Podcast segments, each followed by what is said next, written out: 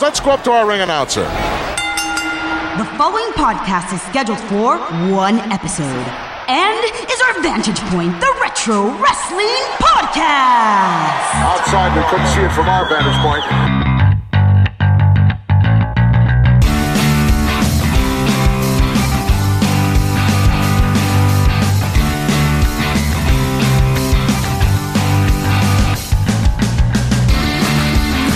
Hello, wrestling fans, and welcome back to our Vantage Point, the Retro Wrestling Podcast. Thank you for being with us here for episode number 84 here on Monday, June 4th, 2018. Hope you had a good weekend. I am, of course, Joe Morata, alongside the one and only Michael Quinn. How you doing there, Michael? Howdy doody. What's going on, buddy? How's it going? Good, Okay, good. ready for another week of the world of retro wrestling? Let's romp, as I'm- they say. I am ready to romp, and folks, thanks for romping with us. Before we get to our very interesting topics today, I want to remind you of a few things. If you haven't yet, go to Twitter if you have a Twitter and follow us. It's at OVP Podcast. You can also email us at ovppodcast at gmail.com. That is OVP Podcast at gmail.com. And there is a really wonderful place to chat with Quinn and I and every single other retro wrestling fanatic. And Quinn, that is the Facebook group. Yes, the Our Vantage Point Retro Wrestling Podcast Facebook group. It's the place where all the retro happenings of the day and some new stuff Yeah, some new stuff. happens. You can get to it by going to uh, facebook.web.friends.feed. Yep. a, a special long edition. Yes. Three dots on that one. Very nice. Um, And over there, you go in the uh, Facebook search, you type our Vantage Point dash Retro Wrestling Podcast, you hit join, and we let you in. Usually, me and Joe within seconds. Seconds. Because we get, you know, the notifications on the phone, and you're like, what's that? I got it. And then I press it. I think it's a comment Mm-hmm. usually, and it's like, oh, uh, Freddie Joe Floyd wants to join the Facebook. So I hit yes eh, during business Yes. hours, sort of. More than business hours, I guess. Like like 18 hours a day, I'd Yeah. Uh, say, out of the 24. Right. And uh, one of the things about the group that I want you to know, maybe you're on the fence about joining, is that you will not be judged for your opinions. Uh, the only person uh, who I quarrel with about his wrestling opinions is Quinn. But other than that, we kind of just, you do your thing. You bring your questions, you bring your statements, you bring your funny gifts, whatever you want to do. We are the Ellis Island of Facebook groups. Yeah, the only guy I quarrel with is Chuck Mess over Starcade 97. That, yeah, I kind of like that, but though. That's a an bit of a gimmick. Endless thread. he is right, though. Well, It wasn't very good. I, I don't want to get into it Let's- on the let's show. save that for the Yeah, Facebook Go on group. the Facebook, you'll see. and uh, speaking of really great shows, there is the Wrestling Podcast About Nothing, Quinn. Now, that's a great podcast that we are friends with. Uh, they are great guys. yeah, We have been on an episode of theirs. We plug each other each and every week. We have like a nice little association going there. And that's a show where they talk about their experiences in the business because you see, one guy is actually a wrestler in ROH. His name is Brian Malonis. the Wine City Whaler, Brian Malone. That's right. And uh, his partner each and every week is independent wrestling referee that is currently on an extended hiatus, Mean Mike Crockett. And it's a great show each and every Monday it comes out. So listen to it after us every Monday, Yeah. and you'll be set for the rest of your day. And speaking of Brian Malonis, we might have a new gimmick in store for him. Stay tuned for the review. That's right. Later on, we have a little idea for him there. And another show, really great show, is one of Quinn's personal favorites as well. I know that, and one of mine as well. It is Greetings from Allentown, or GF Allentown. It is a lonely one man show ho- hosted by a very quirky, cool individual. You know, quirky and cool, I'd say, is how you describe one Peter Winston, Quinn. Yes, Little Petey. Uh, Little Petey. You get to delve into the mind of Little Petey Winston. Yes. All the all the random stuff that goes on in there. Dude seems to have a story for everything. I love the opening of episode 65 where he talked about his cat and like something with like sticking a injection into its mouth. Yeah, or- and he was the only one that could do it. Yeah, yeah. He couldn't go to Long Island it's because stuff of it. like that. That is why I like Absolutely. uh, that show. Greetings from Allentown. GF Allentown. Check him out. He uh, he does a great show. Another one I want to shout out real quick is another friend of the show, Mike Mills, hosts a fantastic podcast that looks back at the Smoky Mountain era and also some WCW stuff, and that is called Booking the Territory. I happen to be wearing a T-shirt of his right now. That is Might I add the debut of that shirt? yes, that's right. This is the I've first time I'm never ever seen wearing it. it. No, I've never it's new. seen it before. Uh, Mike Mills, Booking the Territory. Check them out. And that is our plugs. And we have a Patreon, which we'll talk more about later in the show. If you want to donate, you don't have to donate. You're not going to miss anything if you don't that you're not already getting for free. We're not hoarding free stuff behind the Patreon. Yeah, we're not hoarding the content. We don't this do is, that. This is the central show. This is the place to be, Yes. if you will. It's a veritable, Is it veritable? veritable, Veritable? area where Yeah. the most of the things happen. That's right, Quinn. So you're not losing anything, but the Patreon's got extra stuff. It does have extra stuff. This is OVP headquarters, though. Yeah. And uh, one last mention here. Just leave us a review if you have it on iTunes. I guess it's Apple Podcast now. We'd appreciate a five star review. It'd be very nice if you have very nice of you Yeah. if you were to do that. I yes, would say. yes, I, eh, very, very nice, as Very Andre nice. would say. So, as we've been mentioning all season, Quinn and I have started a new career as private wrestling investigators, and this is a little segment we call OVP on the case. You're on the case. On the case. You're on the case. You're the detective now, kid. And nothing's stopping you. There's justice to be served. So serve it. The year was 1994. In November of that year, one Macho Man Randy Savage left his nine year career with the World Wrestling Federation to go to Ted Turner's WCW. Years later, rumors persisted that the reason for Macho Man's departure was an alleged sexual encounter with Stephanie McMahon. So let's get started here. Yeah, 'cause this excuse is um, a ridiculous one. Yeah, this whole rumor. There was there's this rumor that got started like 15 years ago, maybe 10 years ago. Yeah, and innuendo. Yeah, and innuendo that the reason that Vince was like pissed at Macho forever was because Savage had some kind of you know tryst with Yes. Stephanie McMahon. My curiosity is killing me just like a cat would be killed by the curiosity, yeah. First of all, this is ridiculous, but s- if it is true, Yep. there is no illegalities involved. We did the math. The Right. age was legal. Yeah. Um, I just want to get that out of the way. It's not that it's not creepy, oh, it's creepy. It's It's- something it- Jerry Lawler might do. right? Puppies, JR! But nobody would have been breaking any laws here. Impropriety, Yeah, right? right. So the the story goes, or the fake story goes. Well, let's get to the facts of the case, right? Yeah.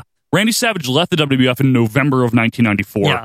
His last WWF appearance was, I think, the Halloween episode of Monday Night Raw. The following week, Vince McMahon, sadly, like on screen, there's a famous clip of it. I'm sure you're going to hear it. And I'd like to uh, announce, unfortunately, that Randy Savage has been unable to sign a, a contract with the World Wrestling Federation, not unable to uh, rather come to terms with the World Wrestling Federation for a new contract.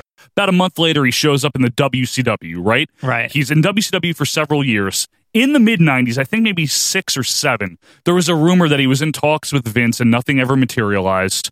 And then they were kind of, they, he was almost persona non grata, never mentioned Yeah, for I mean, years. it's almost like he disappeared from existence. Like it was like Back to the Future, Right. And like you know, He's his being uncle- erased. his his his brother Fred was head fell off or whatever. You know, like um, and then Fred was dead. yeah, it was weird uh, that, to the point where I know for a fact that do you remember that first Macho Man DVD, the the initial the like crappy, like fuck you one. no, that one was pretty good. It was kind of lazily slapped. The one with Stryker and, and Maria Kanellis. It was a nice little trip. At the time, I really liked it. Whatever Retrospectively, you, I think whatever it's a- you think a- of that DVD, I a don't fart. care. It's a that fart. DVD was at the time a big deal. yeah, But the point is, is the reason that DVD happened is because an actual shareholder asked on the the Right. shareholders meeting Right. call, like the public call, and said. Why do we own all this footage with Macho Man and we don't use it? Right. Like this seems like a waste of money. it's pretty true, Quinn. Uh, Yeah. Anything else with him was just incidental at that point, but he was never showcased. Right. They And- yeah, they had um, footage of him. They owned it, and they could have made a profit from it because it was highly sought after, Right. And because of some grudge or something, That was. Um, see, I think that's they, one they of the were things. not profiting off. Of it. Right. Now, from what I understand in my detective work here, is that this rumor got started on the Wrestling Observer news, news boards, you know, with Match and all Man- that. And I Match. think Match, and I heard Match. Match. Right. In the mid 2000s. Yeah, okay? it didn't come from Meltzer. Let's be clear. No, no, no, as It's far just as I his- his- understand. his, uh, the Cronies. people he hangs out with. I yeah, don't his know. associates there. Yeah.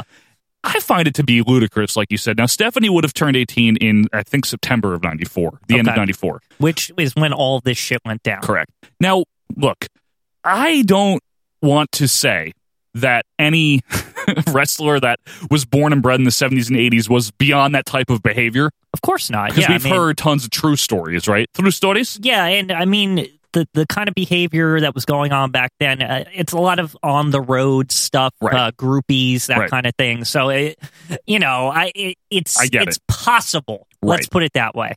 but the this idea that that's a Peter Winston shout out. Yeah. This idea that Randy Savage just has an affair. It's not even an affair, just a thing Right. with Stephanie and then leaves. And that's why Vince is mad at him for like 15 years or whatever. It doesn't add up because I actually think that if that really happened, Vince wouldn't have been so upset that Savage left. Like Vince was clearly upset that Savage left. Right. He was hurt. This is known. Well, there's two things here. I mean, I don't think he would have ever allowed for anyone to think that that is what happened. True. So he could have. And Vince could act. I mean, he acted every day for his whole life. Still basically. does. Yeah. Yeah, it's true. Um, it's it's plausible that in a cover up, I guess he would act like it was some heartbreaking thing, so that nobody would ever suspect anything. Couldn't you just say something else that's a little more realistic? I don't know. Like drugs? yeah, I Something mean, like that? Well, they can't accuse somebody of drugs if they don't have evidence. that That- happens all the time. Yeah, but I mean, in this kind of Vince industry, isn't the DA. I mean, he doesn't have to prove it. I didn't hear a word you said. I I was listening to Ashley Simpson on my new iPod. Christ, she sucks. okay. All I know is this: it's that um, something did happen here. Yeah. because there was. It's different from people normally leaving. Let's put it that way. Yeah, Vince, for for what you want to say about the guy, he's always willing to look past personal issues if he can make money off of it Right. and help someone else make money. Well, in this case, the money that he wanted was that Slim Jim money, right? I think that's part of it. That's that's known. Is That that, might the, be part of the it. Slim Jim deal was part of the reason he kept Savage around. I don't know if that's why, but it might have stuck in his craw that Savage left. Right. because of I- There that. was a lot of money um, on the table taken away. Now, I don't know if they had a falling out in later years because obviously Vince wasn't going to glorify anyone from WCW during the Monday Night Wars anyway, right? He was Right. going to make fun of them. Yeah, but once they once that WCW was out of business and In he 01. owned it, uh, he was you know cashing in on Right. WCW's uh, intellectual property like Exactly. immediately. And it still took what about ten years for Savage to make. Remember, he made that commercial for E WWE All Stars. Right. Let the WWE All Star video game begin, yeah! That was the last WWF thing he ever, and probably the first since whenever. Since yeah. 1994, Ha- in all had honesty, he not have died, Joe, do you think he would have been brought back by now? I mean, in the Hall of Fame by now. Yeah, like but earlier Well, than he was, earlier but- than he was. But as an actual appearance, Yes. which would also entail, I would assume, he would be at WrestleMania, not doing anything, just like coming. doing a Hogan, Yeah. or let Hogan or Austin or Rock. You know what I mean? How fun would that have been if at WrestleMania 30, Joe, oh God, Savage it, was that- there. It was Savage, Hogan, and The Rock, and, And Austin. and Austin. Oh, that would have been amazing. Wouldn't that have been literally Yeah. the best that it could possibly get? Yeah. And I just think that I can't imagine 18 year old Stephanie, what Savage walks up to her, he's got his hat on, you know, how you doing there, Stephanie? I'm pretty good, Randy. How you doing? Yeah. I don't know, you know, your dad doesn't want me to wrestle. Can't believe it, you know. Like, first of all, I think the reason Savage fucking left is because he was sitting on the sidelines for a year and Wow. a half talking to Art Donovan and shit like Right. that. Yes, um, the whole situation. I I don't understand why Stephanie, unless it's like a revenge situation. I mean, that just came to mind is that he was What? pissed off and he thought he'd hit on his daughter.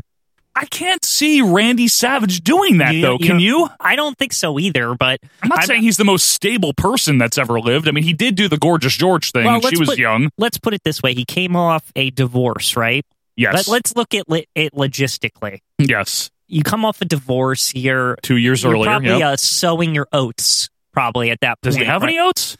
He's got some oats. I would say he's got some oats to Yeah, sow. there's a few oats, right? Because you know you're you're free now. There's no obligations. Right. You're not married anymore. hmm I'm assuming a guy like that that people know who he is. That women, you know, when he travels around the country, would be interested. Let's put it that way. I could see that. But why Stephanie McMahon Quinn, who had just turned 18? yeah. Well, I'm just saying she was young. She was there. Vince's daughter, though. I know. I know. It's a terrible thing. I, I don't think you I don't would think do that. this But happened. You don't think this happened, though, do you? I don't think it happened. I no, really I don't. really don't either. But I still believe something more than just a a, a split.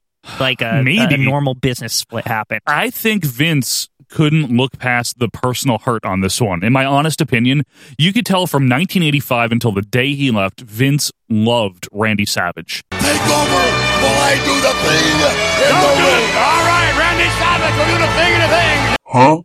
Right. He loved him as a wrestler. He loved him as a talker. He loved doing commentary with him. You can hear it in his voice. But as the Monday Night Wars went on, and he could see through other wrestlers why Randy Savage would leave. I mean, the, the writing's on the wall right there. If you look back at it for even like two minutes and just think about it, and you say to yourself, here's a guy who can still go in the ring, as was proven. Yes, for several more years, He's being sidelined.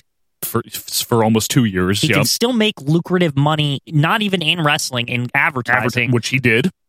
But somebody comes along and says, "We'll pay you and let you wrestle. Mm-hmm. We'll pay you more and let you wrestle." on a light schedule too, but you get to do what you now, love. He could understand this for whatever reason with Scott Hall and Kevin Nash, but But but it- but, be, but the Macho Man. That no. was first though. I understand that, Okay. but I'm saying my point is, by the time we get through the Monday Night War, the fact that he didn't bring him back out of some grudge Right. Something okay. doesn't add up there because if he could understand it through all these other guys that left him, how could he not look back and say, "Oh, I get it now"? It's possible Randy Savage didn't want to go back, That might be part of it. Yeah. right?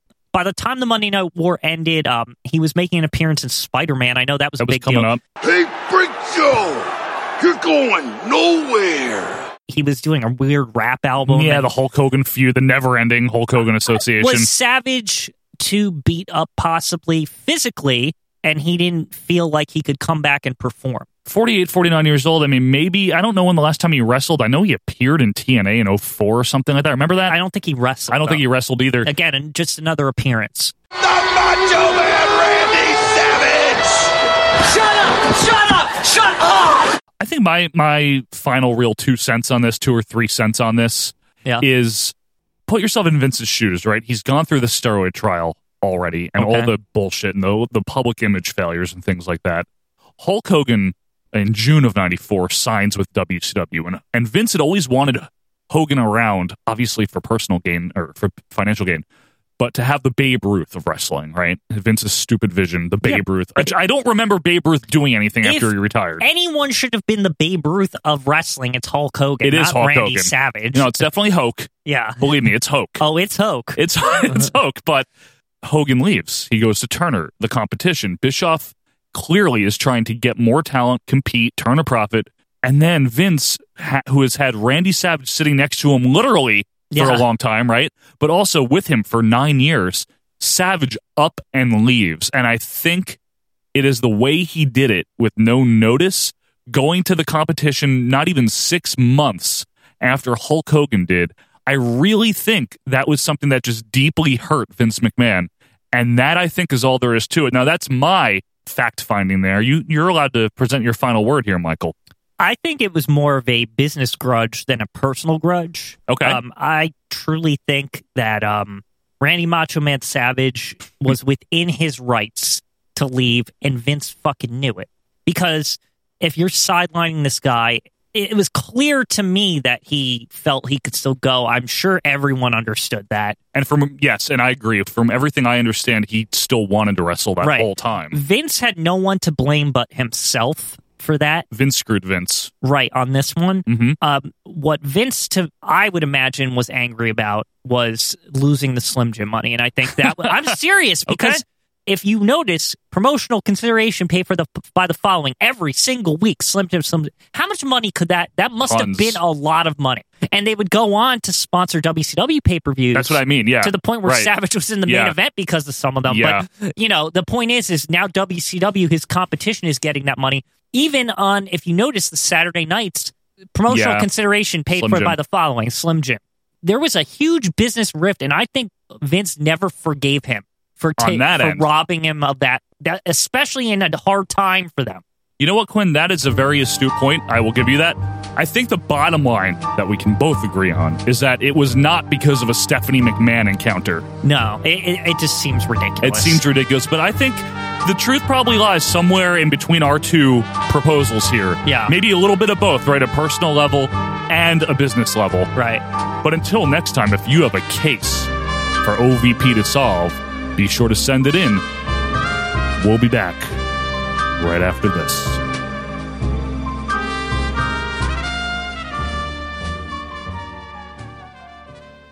Promotional consideration paid for by the following. Happen and dance, Pick up the tempo. Yeah. Stab into a slim jim. Tear to the spice. That beefy juicy date. huh? Jazz, Mr. Savage. How about the funky chicken? Is that a waltz? Oh yeah. You know excitement. Stab into a slim jim. Hi, this is Jameson. Remember me? yeah, me neither. You're listening to Our Vantage Point Retro Wrestling Podcast. It's the best.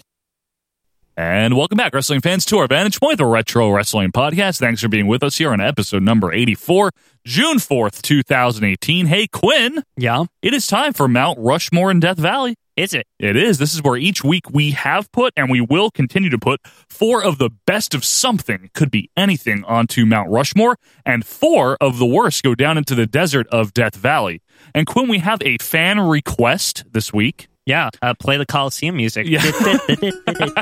Now you can send in your request to ovppodcast.com. There's a little section there that says suggestions.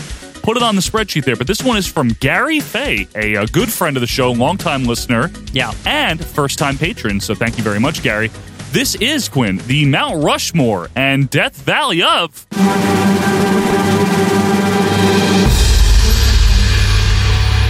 Tag team wrestler to singles competitor. Mm, this will be interesting. This one's been on there a while, Yeah. and I'm glad that we're finally getting to this one. Thank It's- you, Gary. It's been in the queue, as they say, in uh, England yes, or whatever. in the, in the queue, though, mate. Two Yeah. fat ladies. So when you think of a tag team specialist, that, that, that term was kind of coined for the Rockers, which I think is perfect because I'm sure Yeah. that's going to come up, right? In fact, so much so is it is the Rockers involved in this that a lot of times when a popular tag team breaks up, Mhm. the Shawn Michaels, quote unquote, is the big star, and the Marty Jannetty, I guess he's the trope namer here, right? Yes. Is the uh, the less successful one, and that'll kind of be our our basis here. With that said, let's. Uh, You're what going about- right for it, What huh? about Shawn Michaels? Yeah, I- because I think when you think of a guy who was firmly a tag team wrestler first and foremost, Yeah, from the AWA Yes. to the WWF. I mean, he was always a tag team wrestler. that's what he was. Now, obviously, folks, there's going to be people that get discussed that, of course, made their debuts as singles wrestlers. Yeah. and might have wrestled as a single for a while, but we're talking where they first achieved their their notoriety, where people started to know who they were, Yeah. and they had any modicum of success was as a tag team wrestler. Yep. Shawn Michaels fits right into this category. Yep. Well, uh, in my opinion, one of the greatest of all times. How those the times? He's my personal favorite wrestler. Yes, he is. Um, Not mine, but I, up I don't. there. I don't like to um, nominate someone like that. You know, because of I- bias. because of bias. However, in this particular case, Shawn Michaels is far above most people He that you is. could obviously think of. He is. Now, Shawn Michaels was in the Midnight Rockers and the AWA and others uh, with Marty Jannetty, then the Rockers in the WWF from 88 until clearly 1992 when he started the singles run. He was firmly a tag team wrestler and a damn good one Yep. in a damn good tag team. Yep. Tag champions of the AWA Correct. Also, tag champ in the WWF. Yeah, phantomly. uh, for like a minute or something. and a well regarded tag team, put on some great matches, uh, got the fans into it, great wrestlers. Mhm. And then, of course, he went on to have the Shawn Michaels career Right. from 92 to 98. right. and then 2002 to 2010. The resurgence. so He- this guy had a a, a two part career. Yep. Um, became known as Mister WrestleMania near the end of his career. Whether because of- deservedly so or not, well, yeah. I, I think just because of a string of successive WrestleMania matches Match. in his glory days. yeah, Uh, I agree with you. As far as someone that was in a mid card tag team in the WWF, because they never were more than that, Right. but a solid, reliable tag team, to go from that Right. to break up the team and to go on to become an intercontinental champion multiple times and to, to lose it by uh, not in the ring is really impressive too. To go on to become a world champion multiple times, Yep. uh, European champion, no, but it- it's Uh, clearly the Shawn- Grand Slam. Yes, Grand Slam. Yeah. It's clearly Shawn Michaels. There's nothing I will say against that. Right, because he's the if he's the baseline of the Rushmores it- here, he has to be on the Rushmore. No, It's Shawn Michaels, yeah. Yeah. And I I appreciate that there's a template there, and the, the guy I'm going to bring up in one second after we put Shawn Michaels on is right in line with him, Right. neck and neck. Honestly, But it, it, it's not the same situation when his partner Right. left. so, you know, one of the things about tag teams back then, especially, but even now, if they're not too developed Mm-hmm. and they're not like a main event tag team, they're generally thought of the wrestlers as interchangeable. Right. Michaels and Janetti during their time as the Rockers were very interchangeable. They did the same moves. Right. They acted the same. I think for a lot of fans, it was hard to tell that either would fail because they felt they're equally as good, right? So it was it was kind of heartbreaking when Marty Jannetty Yeah. did what he did. And sometimes uh, announcers would even get them confused, you know, things Right. like that. Yeah. Oh, Axe and Smash, for example, very similar in that vein. Uh, That always pissed me off that people could not understand the difference. But Fatu and Samu, Yeah, Knobs that- we and could Sacks, see that. shit like that, right? But Shawn Michaels went from being in a tag team like that to being Shawn frickin' Michaels. Yep. And for that, there's no question about it, Quinn. I absolutely want to put him on as number one if you're cool with it. I'm cool with I it. know. So for number one, Shawn Michaels.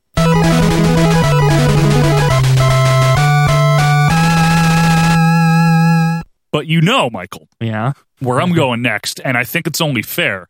Before the Rockers came into the World Wrestling Federation, there was a very well-regarded tag team Mhm. that was actually quite different, weren't interchangeable, No, but they're none very different. very different, right? Yeah. But nonetheless, two tag team specialists, and that would be Bret Hart and Jim Neidhart, the Hart Foundation, and obviously I'm nominating here Bret Hart. This is a guy that, while yes, he was a singles wrestler in Stampede and very briefly when he started in the WWF, Yeah, but unless you live in in Calgary we- and Western like go, Canada. and go in a barn every week, you don't know who that is. yeah, you get a wrestler there, my son Brett. Yeah. So Bret Hart in the Hart Foundation from 1985 until 1991, Yeah. very similar run and length of the Rockers there, was strictly a tag team wrestler. Yep. A well regarded one, a well regarded team, Mm-hmm. multiple time tag champions, two time, right? Mm-hmm. two time. Which is a lot back then. That wasn't. It actually was, yeah. Because when Demolition did the three peat or whatever, they were like, "Wait, what? Like, What do you say, Monsoon? Yeah, they Three were- PHS, I they- don't stutter. So just that alone should Yeah. tell you how like how it was uncommon for people to have multi Mu- yeah. reigns. And you take a guy like Bret Hart, who then in 1991 went on to become a singles wrestler, only six months before Shawn Michaels did, Mhm. won the Intercontinental title on two occasions, won the World title on five occasions, all told, and another one of the most well regarded wrestlers in, in terms of wrestling ability, my personal favorite, appreciated by you as well. Yes, appreciated. Um, Right. Not my favorite, Nope. but appreciated. So Bret Hart is another one where he went from being in a tag team again, not an interchangeable one. He was clearly he was the Porsche and Anvil was the tank. They used to say Right, right. very different. It's bad enough that you gotta take orders from a dog, but you gotta take orders from a bitch. Nonetheless, he was tag team mid Carter Bret Hart for that run. Correct. If he wasn't the champion, and you took that guy and made him, you know, for a period of time the number one guy in the company. Went on to beat Bret Hart. Yeah. So I think Mm-hmm. Bret he's Hitman Hart. Bret Hitman Hart. I think he's the clear number two on Rushmore, and I think the final two that'll be a bit more of a battle. Yeah. All right. So are you with me on putting Brett in? I think we should just put Brett in and call it a competition from that point forward. I think you're absolutely right. So not that Bret Hart would be particularly pleased with playing a second fiddle to Shawn well, Michaels. in this case, thought I was better than him. I thought my matches were more realistic. Bret Hart. I agree. But Yeah. anyway, for number two in this case, Brett Hitman Hart.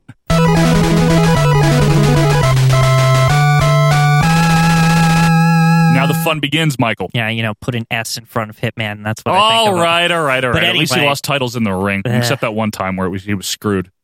anyway, what about a guy named Edge? Yeah. Hmm. I think I know him. I think I know him too.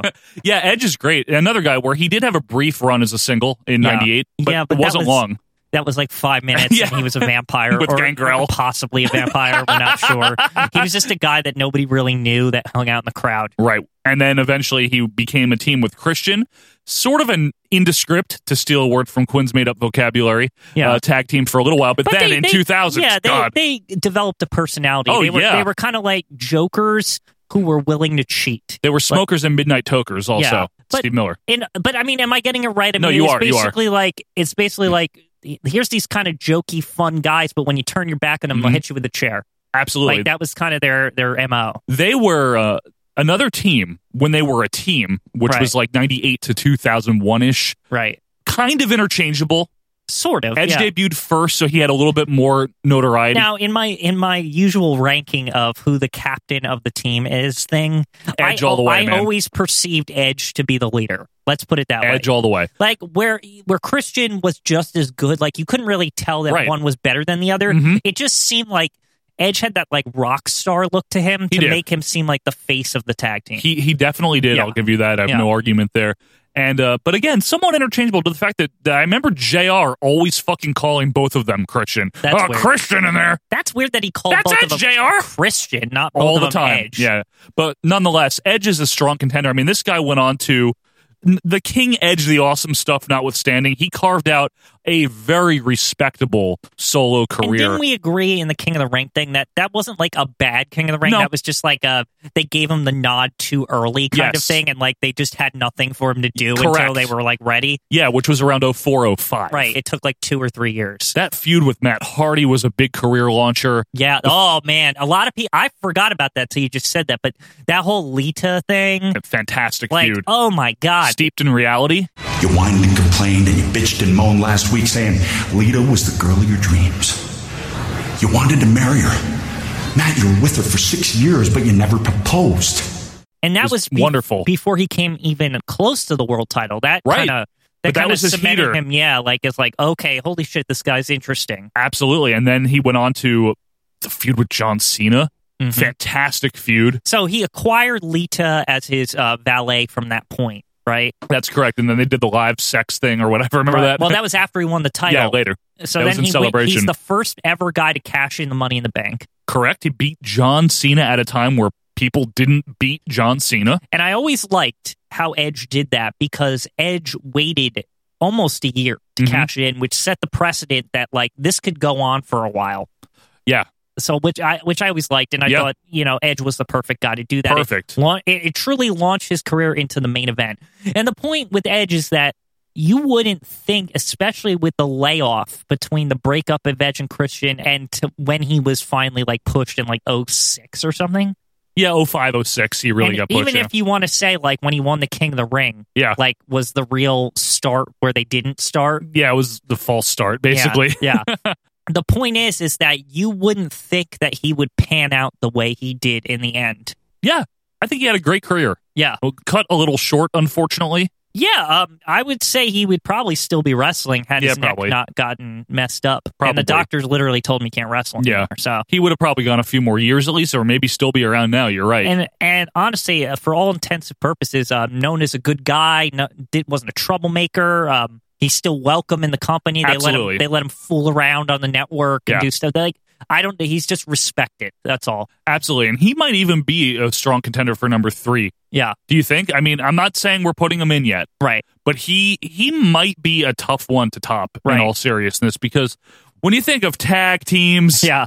you think of guys that could have gone either way, kind of like Quinn said. Yeah. What you were saying, you wouldn't think that he would have ever gotten to that level. No, he, here's the thing with Edge, like we were saying, like even though like he obviously was earmarked for good stuff, Mhm. I never really thought he would develop above like intercontinental title levels.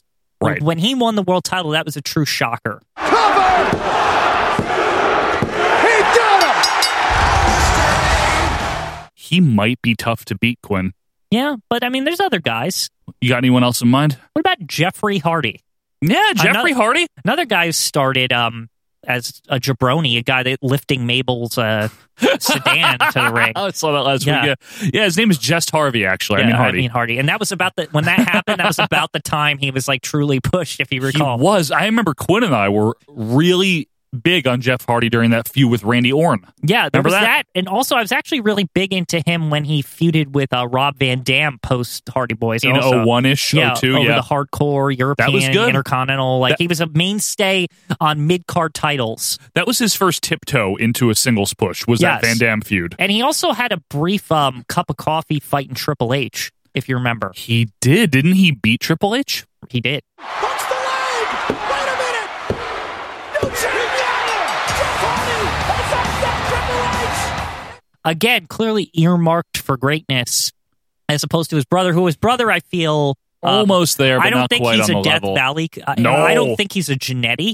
Right. I just think Matt, from a mainstream perspective, got the shittier end of the stick for whatever reason. Maybe they just didn't like his look or whatever. Maybe the- after the har- maybe after the thing with Edge, they felt like since he was the loser, like I don't know. It's just I his don't know, career man. trajectory didn't pan out. The point His is, Matt gut panned out. the point is, you know, he works well with that gut, so don't fuck with that. He, uh, that guy is. I see that guy do some crazy shit still to this day. M- My point is with He'll Matt. wind up looking like Buddy Rose if he doesn't my point keep with it in check. my point with Matt is that I just think that he he's not going to make Rushmore. He's not going to No. make Death Valley. No, but he's a no. he was a fine singles competitor. He's made all sorts Absolutely. of weird gimmicks work and do w- strange. He's probably Yeah. the more more creative. Jeff is the star though. Yeah. Jeff has the look. Yep. He's got an intangible like people interpret him as like the crazy one, right? He's Sure. willing to do crazy things. Kind of is the crazy one in and real now life. they've even brought him back uh, recently Mhm. and as a singles competitor because he was doing tags with Matt again Right. in the revival of the team or whatever. But Yeah. they brought him back as a singles competitor and he got a huge pop the Raw after WrestleMania. People people love their Jeff Hardy. They like their Jeffs, man. Yeah, they You're lo- absolutely right. They they love to see Jeff jump off Swanton. You know, people love Jeff. I'm going to give you one. Go ahead. What about Scott Steiner? I think Scott Steiner's a, a fair one because, Yeah, okay, well, you consider their team, right? Which Rick started first, Scott came in, and then they were the Steiner brothers. here here's a case, Joe. Go ahead. Where I feel the team was better than Scott's singles run. Okay. Whereas Scott did have the world title. Big Papa Dump, man. Right. Got your hookup. he was known, and I think he got over for being a l- very outlandish. He had that new look once he left with the with the Yeah, what, the Bleached white blonde the hair. white thunder look they called it for a while. Yes. yeah, which he debuted on uh, the Nitro after Slamboree or Yeah, whenever February of '98. whenever correct. he left or After whatever. He turned yeah, 'cause on. I just recently watched yes, after he turned on Rick and Ted DiBiase. it. Yeah, the next day Yep. he had the hair. Mhm, I remember so that. he has that in for about I want to say a year up until him getting the title run. It, it seemed like oh man, Scott Steiner's a big deal. Like he's going to be one of the top competitors, and Rick Steiner kind of languished. Ugh, feuded with Chucky the And, doll. uh, To be fair to Rick, um, Yeah. I don't think he's Death Valley either. But what No I way. what I feel about Rick is that Rick he peaked early. Scott came along later. Rick was already an established singles competitor, TV champion. You're right et about cetera, that. et cetera. Varsity Club and all that Right, stuff, yeah. that whole thing. Rick had his day. Like it was Every dog has yeah, his day. Right. Yeah. The the dog faced gremlin had his day. Right. So by the time the team broke up, it was kind of Rick was like being nighthearted. Like he was just like just like whatever. Did you just make Neidhart a verb? yeah. he was being But Neidharted. you know what I mean. It wasn't, totally it know what wasn't like you a mean. consequence of Rick Steiner being shitty. It was just Right. like his time was over. but wouldn't you say Yeah. overall success wise, Scott Steiner is leaps and bounds above his brother? My problem with Scott, comparably to all these people, is Yeah. it was only like a year, and then after Or that, two. he was like a joke. well, yeah, okay. I, Yeah. I won't fault you for calling him a joke. Yeah. Well, do you have any more? I have one in mind, but if you have any, throw them at me. I want to say one good thing about this guy because I know a lot of people will be like, "Why didn't you mention him? He had a good run in TNA and Bub- Bubba, Yeah, I thought of him too. Bully Ray, Bully in- Ray, in TNA." But I mean, Bubba Ray he, Dudley. he led his own faction for a time. A lot of people were giving him props. Uh, you know, very underrated singles competitor. Not, you know, he had the TNA World Title, Right. Who cares? but I mean, he never had a world title in a big company. But And Nora Woody. great teacher. I know he's helped a lot of people Yeah, out. yeah. He knows the business. Right. Um, overall, just fantastic competitor. And he can still go in the ring. I've seen him go in the ring recently, Yeah. and I'm like, this guy is. He's it's still like good. he hasn't aged a day. Like he's great. and he was clearly the leader of the Dudley Boys, Right, he Without definitely question. was. and he was the one that did most of the talking, Right. And a very charismatic talker. Another guy where it, it was like a feel good thing to see him get some success on his own, even though it was TNA. It was Right. still good. It was like, Everyone- good for him. Everyone was rooting for him because Yeah. it's like we know he's good. Yeah. Nobody will just give him the t- television Right, time right, right. over on WWE. Like, Right. why the fuck? I'm glad you brought him up. Honorable mention, Yeah, though, right? honorable mention, yeah. But I think I have one that might even take the three spot from Edge. Maybe Go ahead. Booker T. Oh yeah. How Uh, do you- Booker T? That is I mean- the other one. I always forget about Booker T. Now, Booker T is another case where I don't think, I think everyone was taken aback how good Booker T was as a single. And you didn't get to see it until what, late 97 or early 98, right? Right. When he, he has Stevie that got television injured. title run. Yep. And he's incredible. to the point where I think that that at the time, if I recall, was just so Booker T would have something to do till Stevie got back. That's what it was. And then he just exploded. Like it was, it was so good that people just could not, like they could never bring him back to being a tag team wrestler after that. you know, when you and I talk about '98 WCW, Yeah. that tournament always comes up. You know, the whole the whole TV title thing. Because I remember being blown away as a 12 year old that Booker T, the former tag wrestler, right? Because I had seen hit Harlem Heat was all over they were WCW. a staple. of- yeah, from '94 to '93 even. from yeah. '97. Yeah, Yeah, until 97. yeah. And I would see them, whether they were heel or face, you know what I mean? Whether Mm-hmm. Sherry was there or later and she wasn't. Right. They were always there. They were always a solid, good tag team, but you never pictured either of them really breaking out and becoming a singles wrestler. So when Booker T was having these matches with guys like Finley or whoever it was, uh, Rick, Rick Martel, wh- whoever else was involved in that, it was like, holy shit, this guy is good. Yeah, I mean, he was just he was just incredible. I, I yeah, it was really unexpected, and I think took it to great heights. He was a world champion, not only in WCW, And WWE, WWF. E. Yeah. E, like and TNA, wasn't he? Uh, yeah, he he did it all. Like this guy could go. He was in great shape for Yeah. mo- for almost all of his career. Great look. Um, before he Great became moves. kind of a joke as a talker, he was a good talker. Yes, he Like, uh, was. I- Except for that one promo with the Hulk Hogan. We're coming for you, Benoit! also all his, all his work as a commentator. That too. doesn't count. He's but horrible. although you know some people like to crap on Booker's, I find him endlessly entertaining on the mic because he's just so ridiculous. like, he, he does have that Art Donovan quality to him, but Art Donovan less annoying. Like he knows when to stop. and he knows how much people Yeah. weigh. Yeah. so he doesn't have to ask. Right. You know what? Sorry. Is he number three or is Edge Uh. number three? It's going to be one of them. I want to say Booker T. Yeah. because Booker T was a clearly defined tag team wrestler, and all of a sudden it's just like, oh wait, this guy can do singles. Okay, Right. and then off to the races they went. Yeah. Like, yeah, it was unbelievable. It, it's Booker T. yeah. All right. You want to do it? Sure. For number three, Booker T.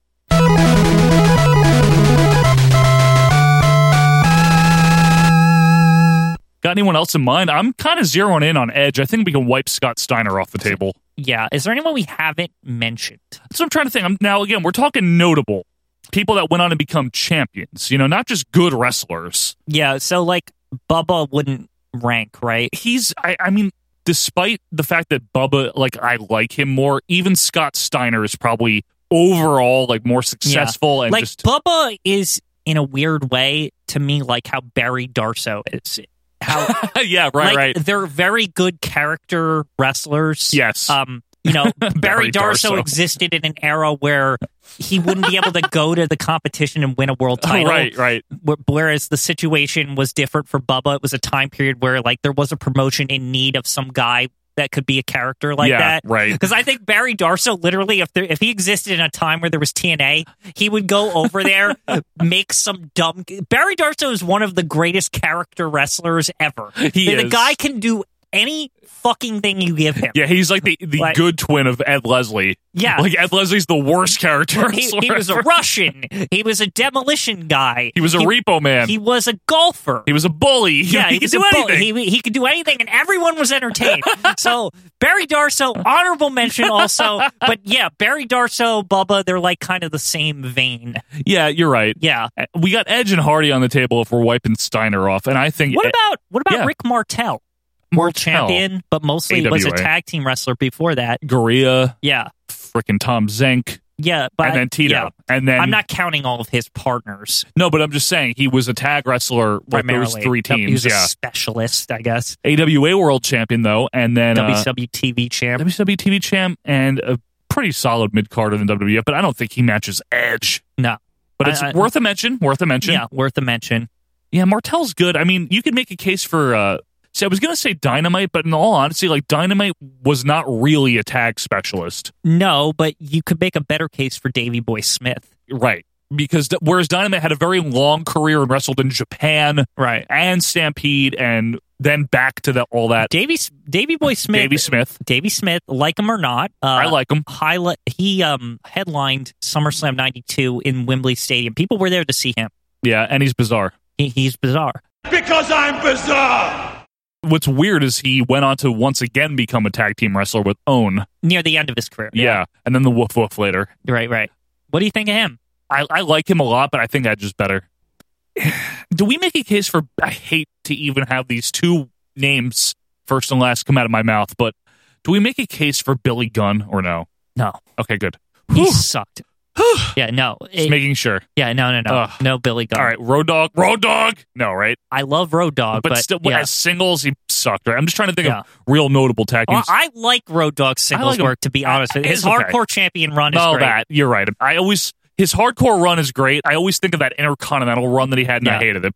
I, I think it's Edge Quinn. I can't think Edge the awesome. Edgy Awesome. If folks, obviously, at any time, if you know someone that we're missing, because it is quite frankly impossible to think of every single tag team on the fly, Right. let us know who we might have missed and let us know if we were wrong about something because we want to hear from you. So you can do that on Twitter or go to our Facebook group.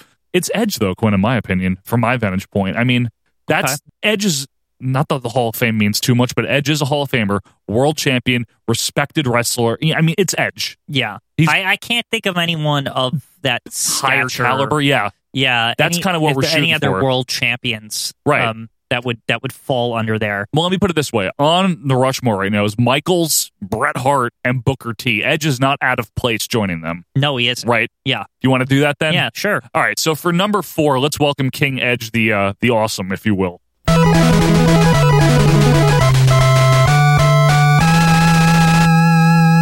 Well, to recap for Donnie, we have Shawn Michaels, Bret Hart, Booker T, and Edge on our Mount Rushmore of tag team specialists that went to singles competition.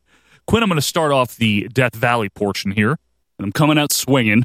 This is not who you might think, but this is someone that I never liked as a singles wrestler, and quite frankly, I don't really even like him as a tag wrestler. Brian Knobs. you hate Brian He Knobs. stinks. Well, no more prima donnas. though. No more prima donnas. but He's- Brian Knobs is He's like the evil twin of a bully Ray type of push, you know? he's the evil twin of Sags, really. But- Sags, see, what is your okay? So Yeah, I, go ahead. I personally think Sags is not very good either. So I don't understand like what you expect Brian Knobs to be. not a singles wrestler that gets Right. pushed in WCW in like the late 90s, early 2000s. What happened? First of all, what happened to Sags? Why did he He disappear? got a little saggy. Like- I think he, he was injured. oh, he just he was like, I'm not doing this Yeah, I anymore. think like, he it's just like got I'll be a injured. carpenter or something. yeah, he built in houses with yeah. Bob Vila. Hi, Bob Vila for Sears. But I think uh, Brian Knobs, the singles wrestler, why? Like literally, why? Come on, hardcore knobs, Joe.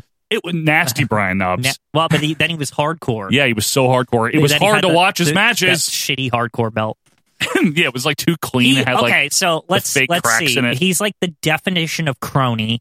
absolute a Hogan crony. Oh yeah, he's like the number one Hogan. crony. Absolutely, yep. I mean, to the point where he was on Hogan Knows Best like a million times. Oh God, You you're right. remember that? Yes, he was. They would always go like surfing or whatever they do in Florida. The problem with him, flat out, is he stinks. Yeah, He he's not good. he's not a good wrestler. Um, Pity City. He's not. Yeah, That's, Pity City. that's his move. he's not a good promo. He does like Um, no. what would Come you- on. He- To be fair to him, his promo work is not. It's not like he doesn't know how to talk. He just does that '80s yelling style where it's like ah, bah, bah, bah, bah, he bah, has bah, a style. but- the but- point is, is that it could be much. It could be like Bobby Lashley or something terrible. Like, All yeah, right. like in all fairness to him, I want to put him on the table. right? He's gonna mess it up because he's very nasty. Yeah, Who do you got, Quinn?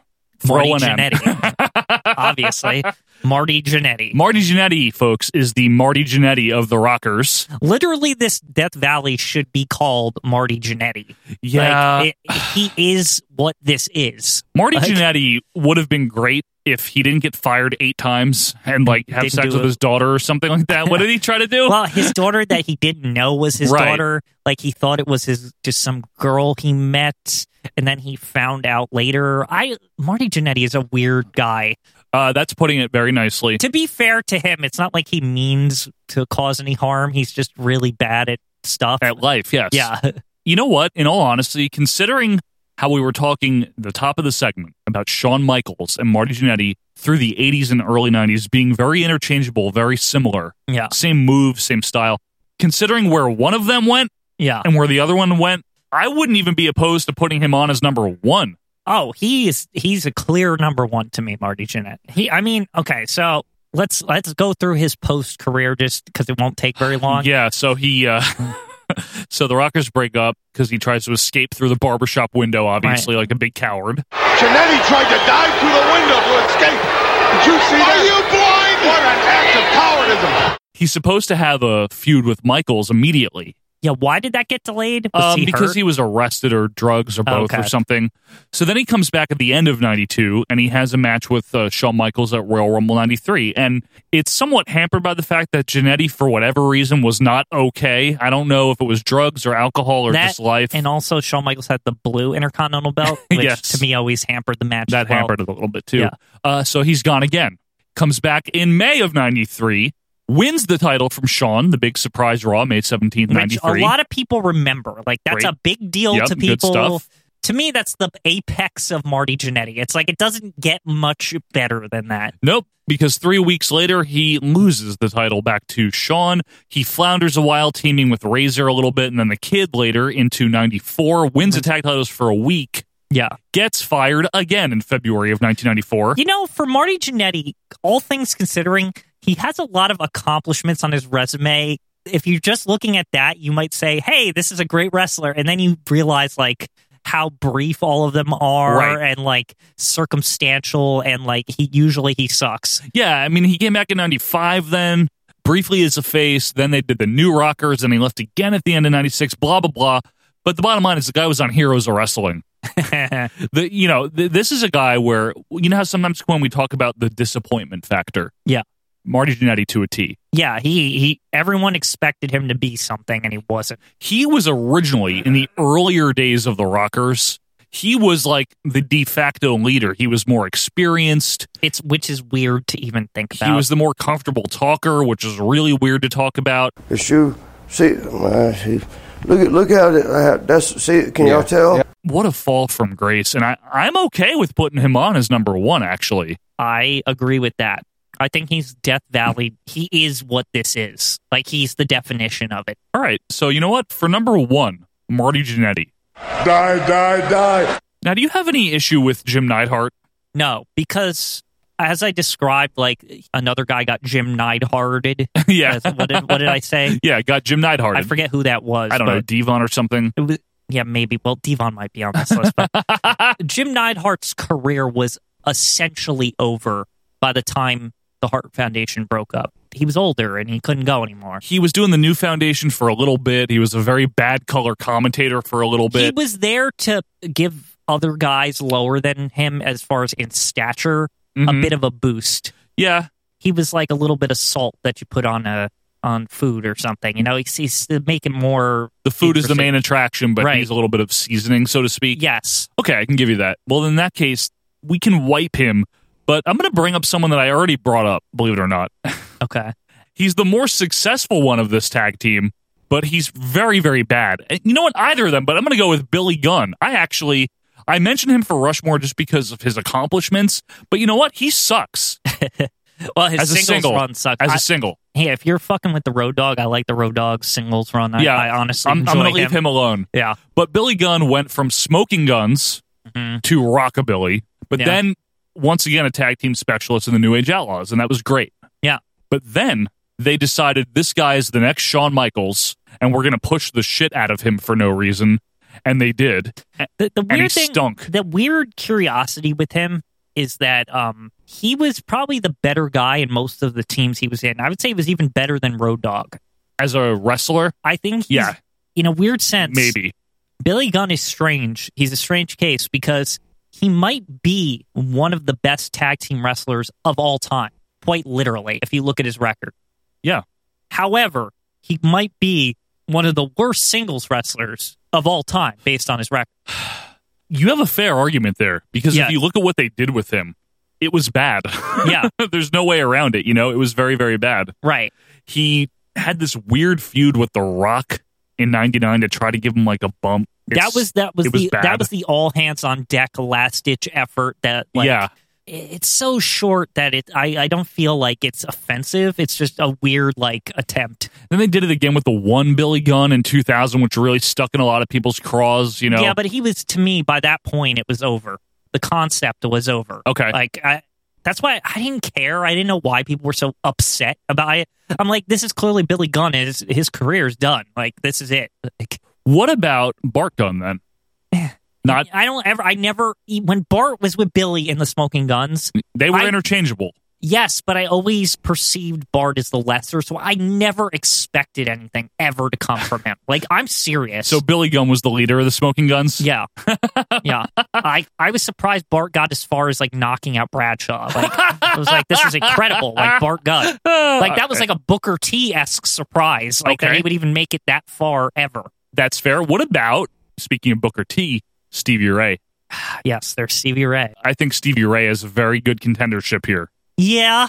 Let me ask you this: When Stevie Ray, when Harlem Heat broke up, let's let's go back a second. Stevie Ray was the older brother, right? Mm-hmm. Was Stevie expected to do anything? Do you think? I don't know. He was the 'Cause- leader of the NWOB team for a period of time. Right. But um, I guess my point is is that Stevie did exactly what we expected Stevie Ray to do. Stevie Ray also un- had the unfortunate um, thing happen to him where his partner became big while he was out hurt. True. I don't think Stevie Ray career trajectory ever factored in that his brother would be one of the greatest singles competitors ever. Yeah. Okay. You know what? I can see that. Yeah. That's fair. Well, then, does Brian Knobs have contendership then? Is the worst of these three that we've talked about so far? You know, I got a guy in mind. Yeah, go ahead. The Warlord. what the fuck? Like Yeah, because he was tied to the Barbarian for a long time, not just WWF, but before that. now In NWA. the- here's the thing: is the Warlord starts an attack team right with the Barbarian, Powers of Pain. but he's got the look, so he looks like coming out of this like this guy's going to be a big star. Proto Goldberg Yeah. type of look. Yeah, and had he s- had he not sucked so bad, I think he would have survived through the post Warlord Barbarian would have been repackaged into something of use. You think so? I do just because look at him, like ser- like seriously, look at him. He was a big guy. Yeah, like- big imposing guy. That guy could have gone on forever, and they he would have seemed imposing in 1998 if he was still around. Like, Wha- yeah, you he know would what I have. mean? He would have. One of the problems with him is that he couldn't cut a promo. And it leaves you, Davy Boy Smith, to me, and I've got a special surprise. Hi, yeah. I'm the warlord, Davy Boy Smith, he had the unfortunate thing of like his voice was fucked up. and he had a wand. Yeah. that didn't help. Well, that's that the attire. thing is that whole gimmick like screwed him over, but he sucked balls. However, he had good matches, so it's not like he, He was could. like there was something like there, but it was never capitalized. Like they never figured it out. And it, it's just a weird anomaly to me, and that's the reason why he comes off as one of those guys that's like he might be like a Death Valley contender. So you're saying he's worse than Stevie Ray? Yes, because Stevie Ray, I literally forgot he existed after like Booker T left to, for singles fame. So You know what I mean? I kind of do. I'm still caught up on the whole Brian Knobs thing, but if you, Well, I don't know. I, you know, Ricky Morton had a very horrid singles push, and that is a big shame. Actually, he's one that comes to mind too. and Um, it's nothing against Ricky Morton. Um, so Ricky Morton had it all the potential in the world for a singles run after we got the preview with Ric Flair. That yeah, exactly. I was like, this guy's great. Like he, I've seen, I've seen a lot of that. I've seen a lot of that feud. It's one of my favorite feuds. Yeah, it's like a great feud. It's probably one of Ric Flair's best feuds of all things. Is it 86? I can't remember one of those. It's around the time when the Horsemen are are new. yeah. Yep. It's incredible. If you've It's never really good. seen it before, check it out. It, really it- good feud. It, it's unbelievable. He like messes up his face. Mm-hmm. And And you now are a little itty bitty ugly duckling. There ain't no woman alive that would lay that face down next to her in a king size bed anywhere in this United States. Ric Flair's making jokes about it. Yeah. And Ricky, meanwhile, is this like big, sympathetic. Like you're like, oh man, we just want to see him get like one win over Ric Right. Flair. We don't care if it's a count out. Yeah. Like just just a win, just to give it back to him. And he had that going for him. And they just, when the time came to break up the Rock and Roll Express, they just never did anything with it. He became part of the York Foundation. Oh God, and- Richard Morton. Yeah. Yeah. that's what I'm referring to. Yeah. That heel run where he still looked like face Ricky Morton, Yeah. same attire, same mullet. Like that he should have cut his hair. Well, he did cut his hair later, if you remember. And Later. that- remember that whole thing where we saw his haircut and we're like, "Whoa, Ricky Morton could not look like he's seven hundred years old." Like, Yeah. it- the whole time it was the mullet. It- Like, it's the mullet. Yeah. Because he had that weird blonde hair where it looked gray. Right. Yeah. but his singles push, his singles run was awful. I'm going to give you another one, Quinn. Sure. Now, this guy, I think he did technically start as a single for a little while in WWF, but his main success was as a tag wrestler first. And I don't know, you might disagree, and I might be off base here, but Brutus Beefcake. Yes. He was in the dream team. Would you s- say the success that he had in the mainstream, even though you know he didn't necessarily win titles or anything, into shit. but um, he was active and known, and people who knew who Brutus the Barber Beefcake was, he had a modicum of success there. You know why? Hulk Hogan. Uh, of course, but I'm just saying, does that? he- I think he's a different. I think he's slightly a a, a chip above um Ricky Knobs, Morton? Oh, Knobs. Okay. as far as a Hogan crony is concerned. yeah, he's better than Knobs. He's a- okay. all he's a right. all cut right. above, if he you will. Mm-hmm. is. Yeah, there's a cut. Here's a guy that was always associated with tag teams, and I think his career just didn't pan out. Bagwell, Marcus Alexander, or Buff Bagwell. Yeah, for the most part, he was a tag wrestler until the singles push in '97, '8. Yeah. that. Yeah, he was what team with the Patriot, team with a bunch of different cronies, Scotty right? Riggs. American males. Yeah. Yeah. Yeah, Bagwell wasn't Scotty, so good. uh, not Scotty. Uh, Buff, Buff. The thing about Buff is he was kind of patterned like Martel, where Yeah. he was like a bunch of tag teams, and then it's Yeah. like, okay, now we're going to singles push him, and he just kind of was whatever. Like his peak of horribleness is like Judy Bagwell on a Oh, forklift God, pole yeah, match or yeah. whatever. Like the fact that that guy, the punchline for that guy was his mom did his bidding is like really goes to Stupid. show you how much of a fail he was Yeah, and not to mention his match with uh, Booker T in on WWF was like why maybe WCW didn't happen. And that match, in all fairness, It's not that in bad. fair to all, yeah, all fairness It's to not both that of them, bad. it wasn't even No, it's bad. not. It's just not. a weird like thing to think about. Is like they t- looked at both of those guys and they said. We only want Booker T. Fuck Buff I don't Bagwell. blame and them, Buff though. Bagwell, though, he wasn't even horrible or anything. he wasn't, but I don't blame them.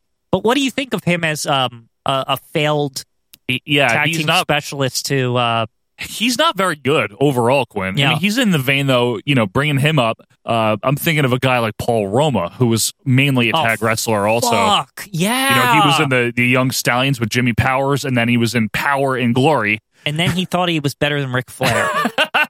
Yeah. Paul Roma's a guy that, you know, I don't know. He's probably a, a fine person in real life. He's probably okay, you know. I guess. But as a wrestler, the balls on that guy to say he was better than Ric Flair, though. he said Ric Flair wishes he was Paul Roma. Let's just say I, I, I took some of his shine away. He had, you know, he had the woo. I didn't need to woo. You know what I mean? They wooed for me. Right. Which I don't think, uh, I don't know. Maybe Ric Flair did. Maybe 'cause Paul Roma wasn't a fucking raging have, you, alcoholic. have you ever seen Ric Flair? Do you think Ric Flair wishes he was anyone else but Ric Flair? Yeah, I don't know. but I think uh, I think Paul Roma sucked. Can we Yeah. agree on that? And anytime they tried to push him as like a single, like a fiery, like hi, it wasn't good. But I think the worst of the lot here of everyone we've mentioned literally is Brian Knobs. Yeah, Brian he was, Knobs. He was in the fucking interchangeable. The only damn difference between them is that one had blonde hair and one had dark hair. Yeah. Gorilla never bothered to find out. wow, it's one half of the nasties every time. Like he didn't give enough of a shit Yeah. to even differentiate them.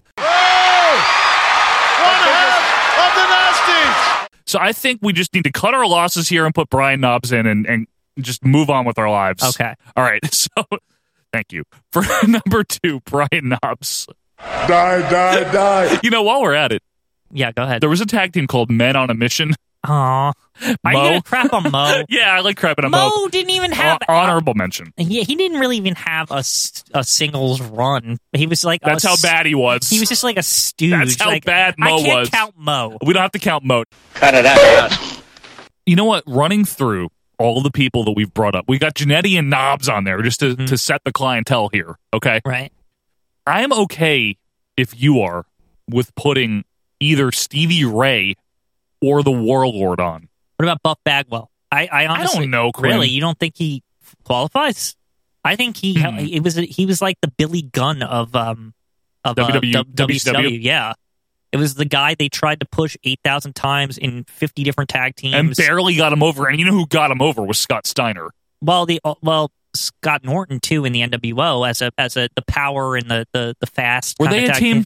Yes, they were. They Oh, so he was always in tag teams, and he never he was bad on his own, right? Right. Is that the bottom line here That with is him? the bottom line. I'll put him in. You want Yeah. to put him in as number three? I c- you, I forgot about the North. He was still doing that. Yeah, even when he was like already that was like simultaneously happening while he was being singles pushed. God. Yeah. Okay, fine. Yeah. For no, I, I bet he's an okay guy. Another No, case it's where a he's- guy I don't have a problem with. Like every, I've heard good things about. Him. He's nice. He's, he, he still goes to see fans and stuff. Right, like no right. one has an issue with him as the person. It's just he just never panned out. Yeah, Like I don't. okay. Like under, eh, he's even worse than Billy Gunn in that case. He also had calf implants.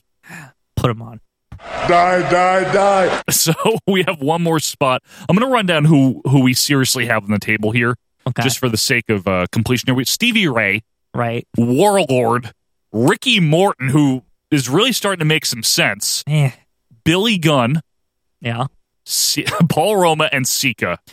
Okay. What sticks out to me the most, actually, out of that, Yeah. is um, Stevie Ray. Act, weirdly enough, Yeah, Even you- though the whole not like expected to do anything, he did It was shit. fucking egregious that they let him do the things they did once he was a singles wrestler, like the leader Of the NWO B team. even so, I understand it's like a joke faction. It was but by he's that point, also yeah. the leader of a faction. what the hell? And then the big booty slap happy, whatever the fuck he used to say. Fruit booties. Fruit booties, two toasties. I don't know. Whatever he said, two toasties, and then flapjacks and Ugh. and Gatorade. I don't know what the he said. Weird shit, like a lot, Just like his brother Yeah. does. But he said it like more. Weirder than Shucky Ducky Quack Quack? Yeah. He he was always saying dumbass crap. He was annoying as hell. He was on commentary. Yeah, just like his brother. Uh. it's a Huffman brother thing. They just say dumb shit on commentary. Whatever happened to him? Is he still alive? Yes. Okay.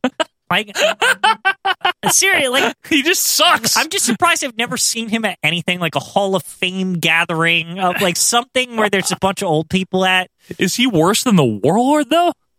The Warlord is interesting, but I feel like it didn't get past a certain point. Like the Warlord wasn't leading factions and on commentary and stuff. Hmm. Like he wasn't in the general like mind frame of people. People forgot he existed. and he's worse than Billy Gunn Um, as a singles m- member of the criteria, going from a tag team to a singles wrestler. okay. I think the two guys right now are Billy Yeah, and and Stevie. this might Now, be. Go what- ahead. I want to make I made the argument for Stevie already. I want to throw to you on Billy. I want you to give me a case on Billy. Okay, here's the thing with Billy Gunn, and it's nothing against him as a professional wrestler, so to speak. I think he does his job as a Right. professional wrestler just fine. he was great in the Smoking Guns, no joke, Yeah. and he was great for what they were supposed to be in the New Age Outlaws. The problem was in 1999, and again, I don't know whose idea it was, but Vince was obviously okay with It it. was somebody who like Buff Bagwell. Yeah, maybe. Yeah. To make Billy Gunn into this like blue chipper rising star. This is how they portrayed him for real in the 99 run, the Mr. Ass run. Right. This guy is a pure athlete, you know, they would shill. He's pure ass. He's great. Yeah, really. You are ass. He's gonna feud with The Rock because you know that's very important to feud with. It, Well, wa- that it act- is- That's what yeah, no, I know. I'm not- It's very important to feud with The Rock in '99. It was.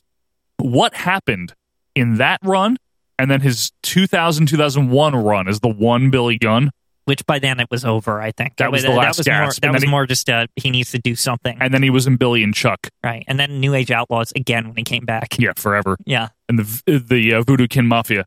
What happened was it was exposed that all Billy Gunn should have ever been was a tag wrestler because the dude couldn't talk. The world's greatest athlete has come here tonight to talk about ass. Mm-hmm. and he really didn't have any good singles matches ever. He wasn't that type of wrestler.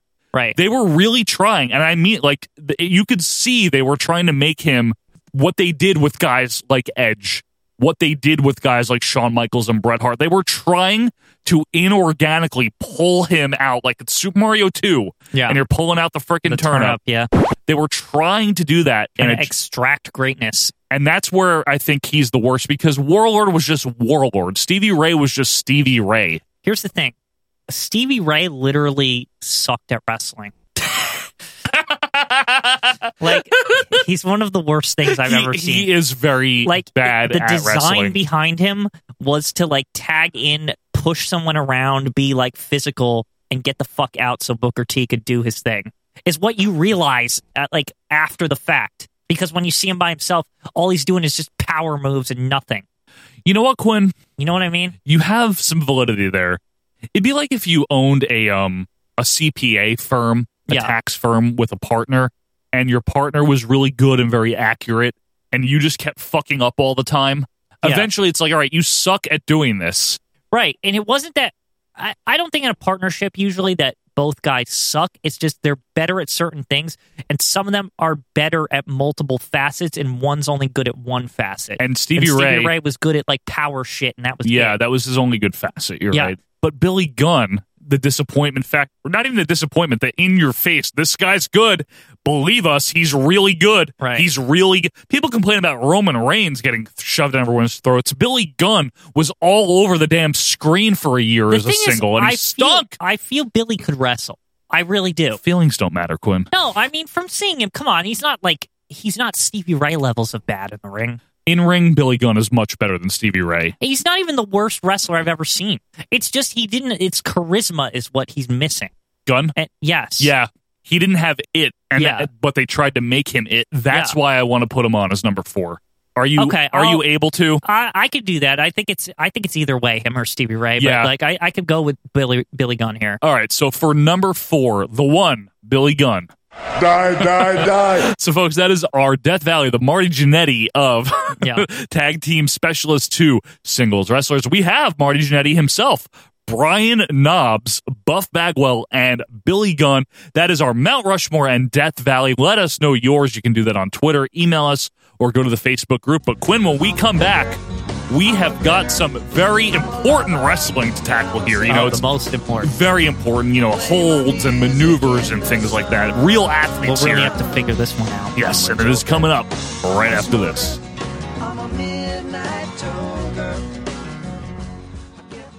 Hello, wrestling fans. Howdy doody. We're here to remind you that if you really like our show, you can donate over at patreon.com slash OVP podcast. That's right. And we have three rewards tiers. For $1, you get the raw video recordings of our episodes each week, mistakes and all. I don't make mistakes. Add another dollar, and you get the raw video plus weekly commentaries every single Friday. That's where we watch a match and talk over it. It's good.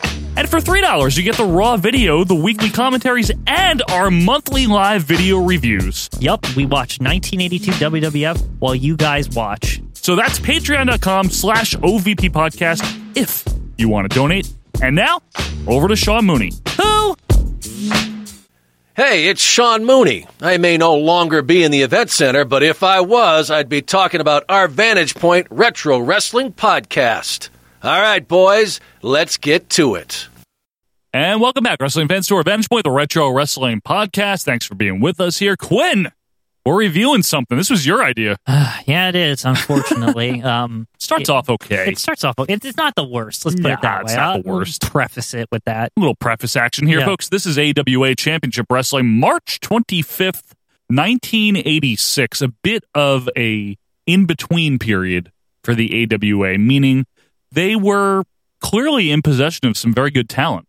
Yeah, I, I would say in between the good and then the bad. Exactly. So- They were not going to have some of this talent for much longer, is the problem. yeah, that's the problem. So you Although see- they had a very nice. Um, they're at the showboat. Yeah, in Las and Vegas. They got a nice look going Yeah, on. Nice look, good production here. Yeah. This is much better than either of the two AWA things we've done in the past. We did 83 and we did 90. Right.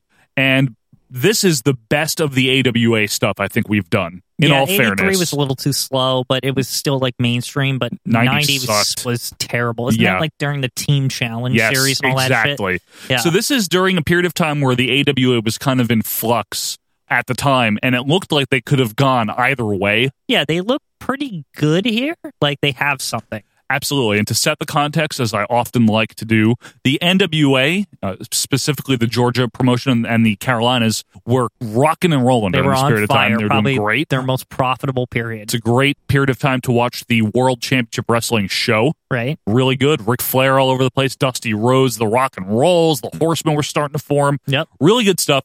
And over on the other side there, uh, above the Mason Dixon line, the WWE was only about a week away from putting on WrestleMania 2, which we know how Well, that turned that out. Sucked, but But in terms of being a big deal, you know, it certainly was, and some great talent was at that show. yeah, it was what the world had come to at that point. I would say. Now, this is what people from Las Vegas had come to. This is uh, AWA. March 25th, 86. We get right into it with a CGI intro. Very nice. Very good for uh, 1986 to have that It CGI. was. I wonder how much that ran Vern. I can't believe Vern would spring for something like that, you know? I would I would think it would open with the black and white Ovaltine commercial. Well, I, I got to say, I, I think uh, this overall production that it's leaps very and good. bounds ahead. I, I would say it's on par with um, NWA. World, World Championship Wrestling. Yeah. It's better than WWF. Yes, it is. Like, if you look at stuff from WWF from the same period of time, this is better. We uh, we waste no time here. Larry Nelson is our ring announcer, and he announces our first match, which is Jesse Hernandez. Who? Yeah, who versus Buddy Rose with Sherry Martel. Now, Buddy Rose, I didn't know this, was already doing his shtick. He's announced at 255, but he says, no, no, no, I'm 217. And Larry Nelson kind of no sells him. Weighing in at 255 pounds. Not 255 pounds, 217 pounds. Playboy Buddy Rose. was he fat on purpose? I mean, like, Yeah, I know. I mean, It's a meaning fair that, question. Like, we were commenting how he was the executioner like less than a year before. Yeah, right, right. And he was like, he looked normal-ish. Yeah. Now he's like a big fat ass. He Like, looks like the 1990 Buddy Rose do- Right. doing the blowaway gimmick. right. He's exactly. that levels of fat. So Sherry is already, as Larry Nelson says, a former ladies champion, Quinn. I feel like Sherry was born a former ladies champion. Like she came out of the womb and they're like former ladies champion. That's right. Yeah. so the announcers here, this is a car crash of announce Oh, team on boy. paper, man. Lord James Bleers and Vern Gagne himself. And then I said to you, "Well, this show just entered a new realm of shit." Okay, sports fans, this is Lord James Laird. I'm calling the action along with Vern Gagne. He's going to be doing the color on this, and he's going to be helping me out. what a weird announce team. Now, AWA fans out there, which I think we have like one, Ruben, Yeah. Yeah. Ruben Vasquez Jr. Was that common? Was this a one off? I don't know much about the AWA announce team I just think they should keep Vern away from the product in general. but by 86. yeah, yeah. Now Jesse Hernandez looks like that guy that Tim Taylor sold his hot rod to. You were Papa very- Pizza or whatever, Papa Is that Mia. his name?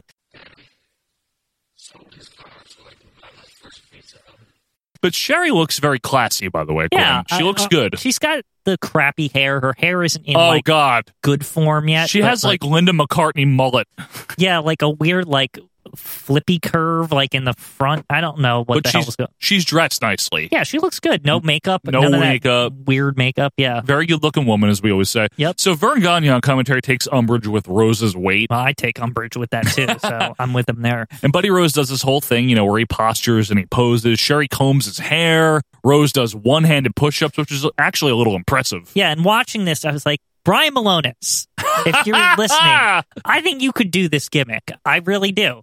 Like, I think it would set your career to new heights.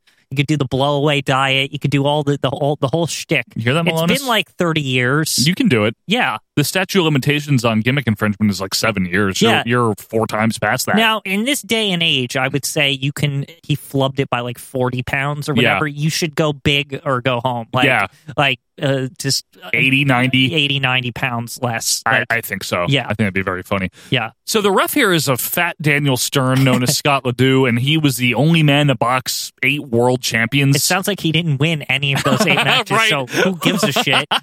So lock up finally, and Rose makes a stink and bails.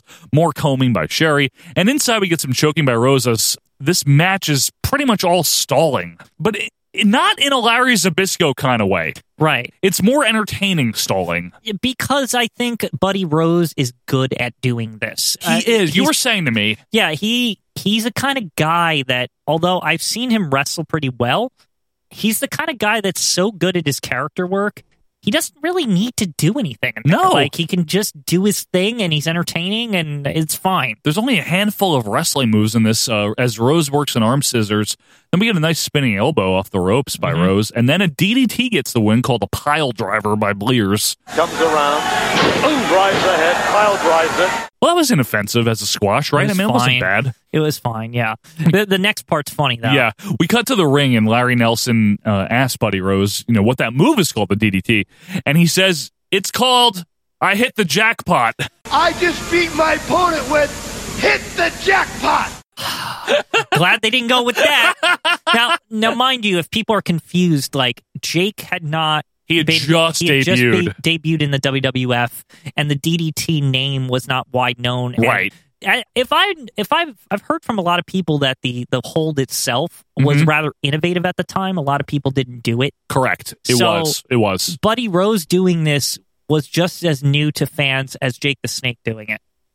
Absolutely. And so, so a name obviously needed to be co- uh, coined because as you Yeah, know, Blears coined. doesn't know what it what it is. yeah, he either. calls it a pile driver. Yeah. I mean, but hit the jackpot. Yeah, that's a pretty bad name. jackpot. Now I get it with him.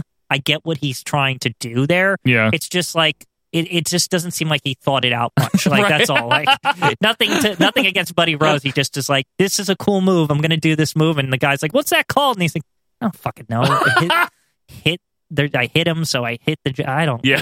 like that's what it seems like, Yeah, right? no. Hey, uh, Rose is good here, though. He gets all defensive and challenges the whole crowd to do one handed push ups as he does more of them. Doug Summers, by the way, who was his partner, and they had a great feud with Yeah. the Midnight Rockers, he's also in the ring. He doesn't say anything. Sherry talks a bit, and she sounds like Brett Butler from Grace Under Fire. Quentin! Yeah. yeah. And also, she uses her crutch that I've always noticed in her earlier promos. Therefore, Buddy Rose deserves a belt. I deserve a belt. Therefore, Kenny Devine will go down as a loser. Yeah. She always she would does say that. say that. She- she- therefore, Rockin' Robin. Yeah, she- therefore, Shawn Michaels. she would drop it. Yep. No, by the time she got to Shawn Michaels, she didn't really do the there, therefore I anymore. It think was she like, says it in the Martell Michaels match. Oh, really? Therefore, I have requested that neither man hit each other in the face. Okay, but she I mean, says it. I guess it, it for whatever reason when we got angry Queen Sherry, Yeah. we, you didn't hear No. it as much. Well, because Savage wasn't really the type for that type of promo. You know what I mean? Therefore. So, so Rose calls out the Midnight Rockers as we cut away, and then we get juxtapositionally here this is so weird. a free credit report commercial from like the Dot mid 2000s. com. Yes. Dot com. Now- that's the important part. for context here, yes, we pulled this on YouTube, but this was when E ESPN was, and I'm sure Peter Winston has a great story about this, how he was Somehow. like feeding his cat or something. and- pining for E ESPN Classics, the, the channel, and he called this cable company and blah blah blah. Uh, this is when E ESPN was replaying some of the AWA weekly. So there's like a weird like juxtaposition going from 1986 wrestling to probably like mid 2000s like dot com commercials. yeah, it's very Yeah. weird. We come back unfortunately and we have a match here. It is Bill Anderson versus Colonel De Beers. No, oh, this big racist. South African from Johannesburg. He You know, likes the apartheid and all that. Yeah. Colonel De Beers stinks, Yeah. just for the record here. Now, Scott Ledoux is still the ref, and he's still a former boxer, Quinn. Yeah. Just so you know.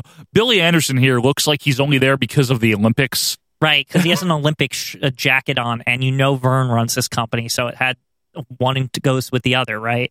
It's amazing that Vern Gagne was so enthralled with the Olympics. It's amazing that Vergania was successful, to be honest with you, because this shit sucks. Like, you can't just get random Olympians like that can't do anything. Like, as far as wrestling Yeah, is right, concerned, right, and yeah. just be like, look, they're they're Olympians, so they must be good. it's Uh. like, what is he going to get a fucking skier out there to job? Like, it's so stupid. Winter Olympian oh, shit. Frank Snow.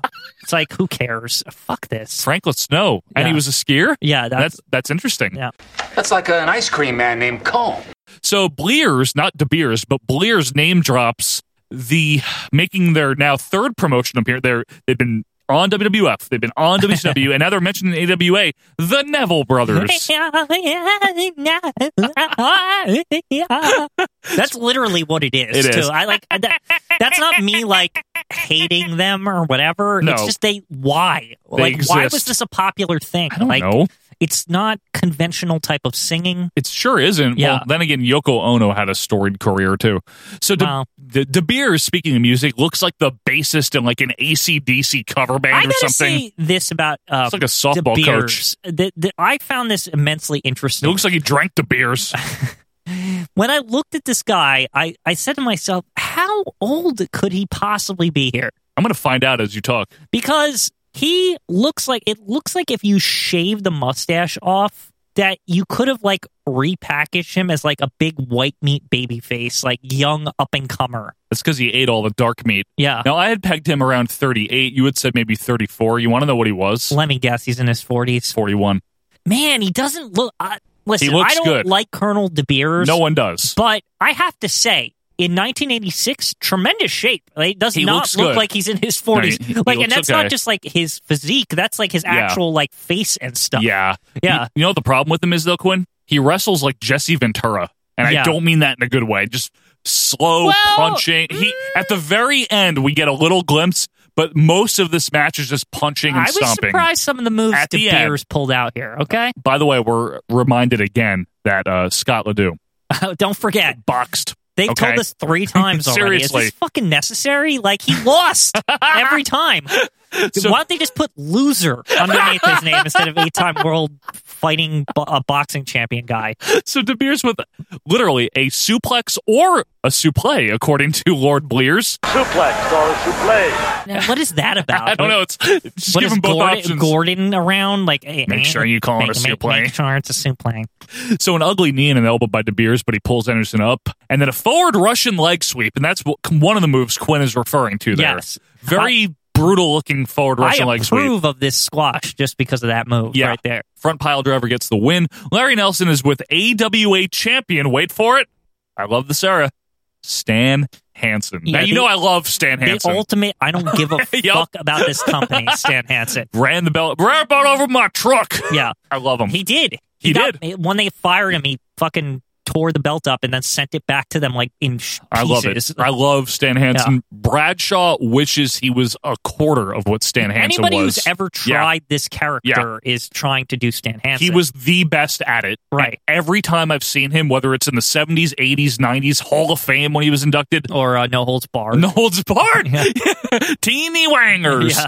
The Deeny Wangers. He's awesome. I love him. I He's will the never say genuine- anything bad. He's the genuine article as far as like a cowboy is Better than concerned. Mulligan. Yeah. Better than Bradshaw, all those guys. He He's lives the awesome. gimmick. Yep. So Nelson hypes Wrestle Rock 86 as the greatest event ever that's coming. And Hansen's just like, can you shut up a second? yeah, if you want more in the Wrestle Rock Rumble, um, big plug to Petey when Yeah. he covered his AWA episode because he covers the Hey, just shut up a second now. So Hansen rants for a while, as he's wont to do. You know, you can't really understand half the stuff he says. And by the way, just want to mention, he's got his hat, you know, his cowboy hat, Mm-hmm. his bull rope, right and a nice button-down shirt. yeah his casual cowboy Yeah. attire, but like he looks very cowboy. He's Oh, got yeah. jeans on Yeah. and boots. But it's just a very nice shirt for the type you of like attire. that shirt? It was a nice shirt, I It was guess. nice. Probably a Dickie shirt, I bet. Mm, maybe. We go to break and come back to Hans de Haas, who and Alex Knight, not, Not to be right. yeah, not to be confused, more like Alex Wrong Yeah. versus the Midnight Rocker. Speaking Yes. of them earlier, Yep. The, the, the, the headliners a- Yes. and Death Valleyers of the last Rushmore. now Shawn Michaels here still has his Shawn Nichols hair, Quinn. You mean That the, sh- the, the current version? no, yeah, yeah, that short brown like ball of hair that he used to Right. have. And yes, yet again, it is the boxing guy Scott Ledoux as They- the ref. Did they tell us again? Yes. Yeah. Ugh, man, what a loser. Sean and Knight start the typical rocker offense that started off. And by the way, uh, the Showboat Pavilion, not a bad venue. It's much better than some of this other bullshit we've seen them at. I have to say, yeah, I, you know, for a casino, you would think it would be trashy and more like Heroes of Wrestling, Yeah, but it's it- it's not. not. It's pretty good. It looks fine. Yeah. So the Marty Jannetty of the team, that would be Marty Jannetty, he Right. tags in with his usual offense, you know, the arm drag, the arm wringer, etc. Arm bar. Arm bar. DeHaas tags in, or DeHaas, or whatever. He's a Haas, or Mm-hmm. a real Haas. Uh-huh. And he, he wanders around the ring with Marty for a while. Then some wrestling happens. Michaels is back in an awfully scary vertical suplex by Now, Michaels. I was wondering if this is because you could see the ceiling, so I was like, was somebody like trying to not get their feet nailed or whatever? no, I think Michaels almost lost his balance, and Right. so he dangled him. Uh, the dangly ones. dangly ones. She's got her own earrings, a whole shoebox full of them, uh, dangly ones. Somebody else has dangly ones later on in this show.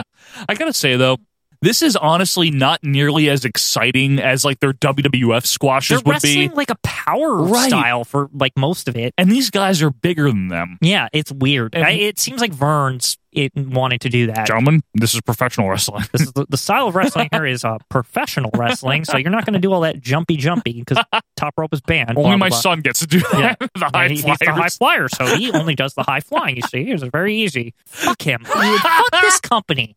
Like, look at all this talent, and it's like we're restricted to the Vern Kanye 1942 rule set. so Marty tags back in here and wiggles around with Knight for a while. Michaels makes the tag, gets the win with a very cool move.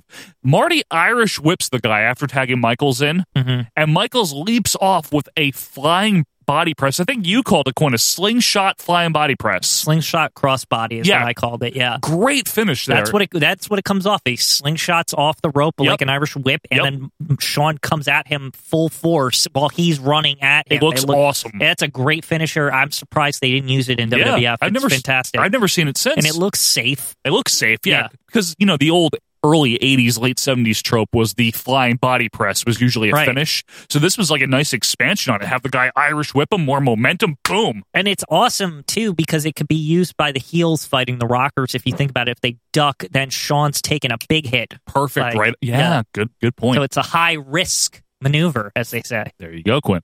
Larry Nelson is with Nick Bockwinkel on the downturn of his wrestling career. The He- last year, right? yeah, he would retire in 87. I think this was a planned last year. I've I always, think so. from my understanding, he knew he was done and he was just kind of finishing his dates out here. He went out in a classy Yeah. way. He has a great promo here. He tells Stan Hansen he's going to be fighting him at Wrestle Rock that he might have some sophisticated rags on, but he wants to make it very clear. I was a champion three times in the last eight and a half years, and if you think you know you've got it hard, you know the things I Bockwinkel does great promos. He is one of the best sophisticated that laid back style. He is so good at it. Mr. Hanson, let me say this. I think there's a lot of cowboys in this world, and they put their hat on and their vest. You happen to have a big bull rope with you, and you get a lot of stuff all over your boots. Put a little stuff down in here, and uh, maybe it's because you're from Texas. I think he's one of the best well-rounded wrestlers I've ever seen. A good technical, good Yeah. just in-ring work, entertaining, uh, could cut a promo. I mean, Right. he's like the uh, five-tool player, like in, He in is baseball. He actually is, and he doesn't get a lot of mention here just because of the typical content we deal with. Right. But I But also, his career was exclusively in the AWA. Right. So. Yeah. But I really like him. Anything I've seen of him, I really like. It's no wonder that Vern, he was one of the guys that Vern, no matter what, hung on to. right. Exactly. Yeah. Handpicked him to be a champion and stuff Right, like that. yeah. Very good guy. Very good wrestler. Uh, so we cut to Ken Resnick, the mustache version here, is with Vern Gagne and a, some blue screen I background or don't- something. It was a blue screen that they're not using it yeah, that way. it was just literally a blue screen. Yeah. And Vern looks like he's staring into the sun. He looks like French Stewart on Third Rock from the Sun. Honestly, it, it looks like somebody that turned the camera light too bright, like in his face, because you can literally see the gleam. squinting. Yeah, like I would squint if I because you can see the light coming off of his face. Like the camera operator, like fucked up. It's not even old man Vern's fault here.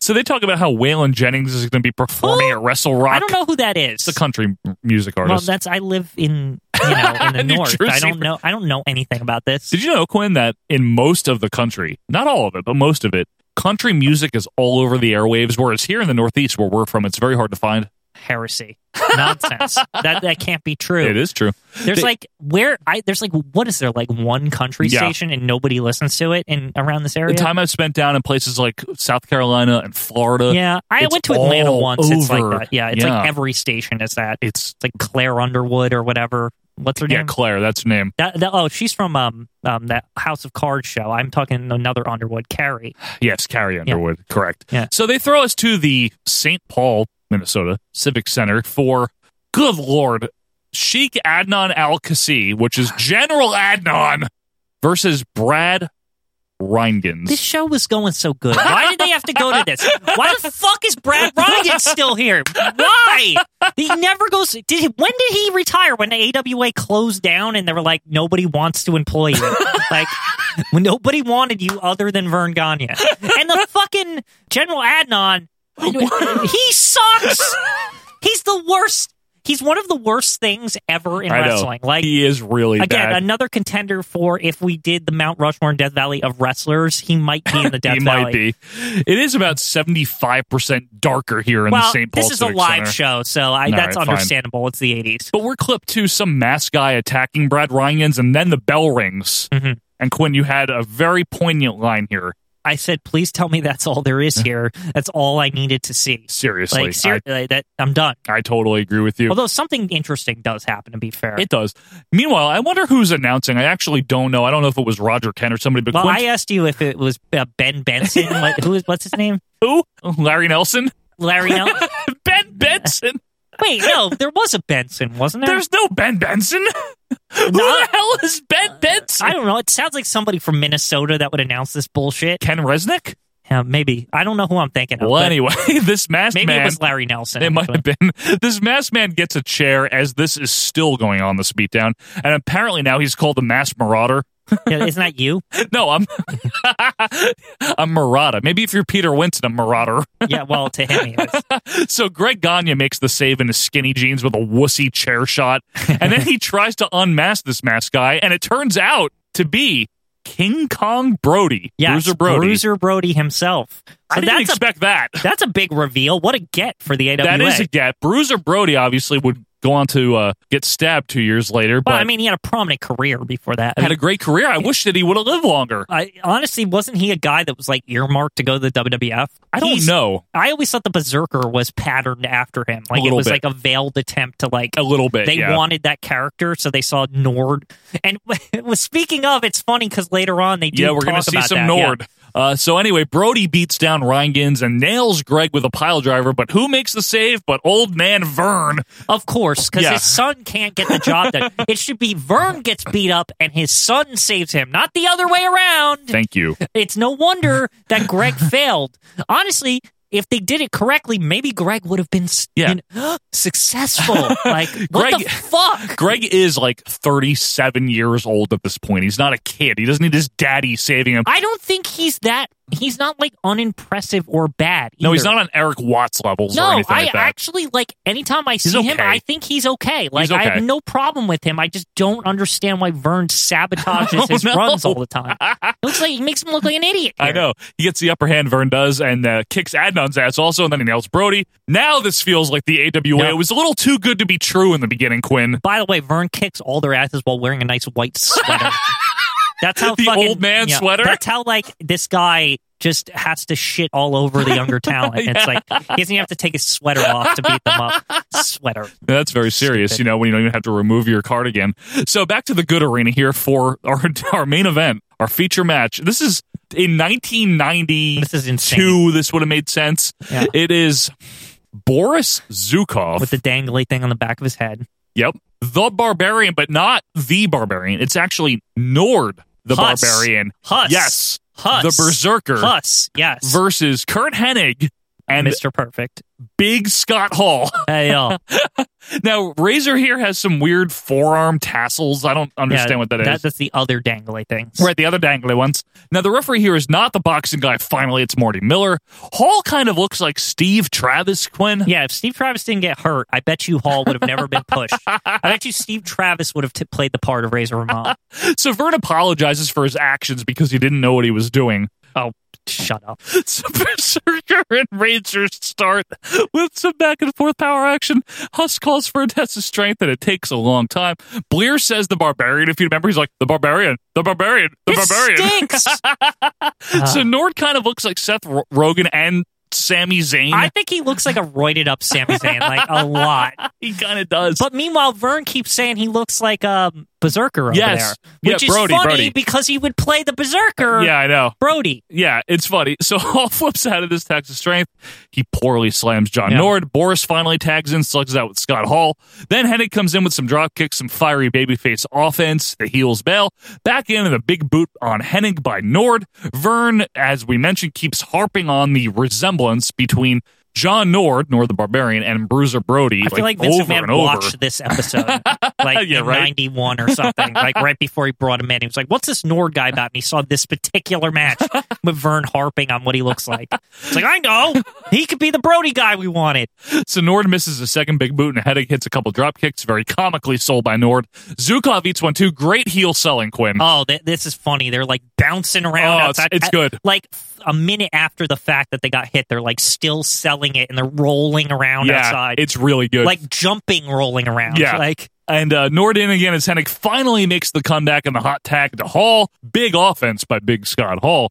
So now Hall makes the hot tag? Like, what a puss. He was in there for like 90 seconds. yeah, I don't get it. Isn't he supposed to be the big powerhouse? Yeah, he does the. Finally, Hennig gets a hot tag to Hall, right? Mm-hmm. And now Hall like is farting around for like a minute and a half, and then he has to hot tag Hennig. Uh, I guess he got he got out of it. you Wasn't know, so pretty- big. Yeah, What was that? He got in a huff. What did they say? Yeah, he got maybe- blown up. Yeah, Got blown, up. That's got the blown that's up. it, Yeah. Then the bell rings, and there's like all What the this fuck- confusion. This shit is stupid. Yeah, because the ref goes to talk to the announcers, and apparently the timekeeper made a mistake. But then out of nowhere, Vern comes out with, "Well, you know what? It was the Sheik's fault because the Sheik, uh, General Adnan, is out there."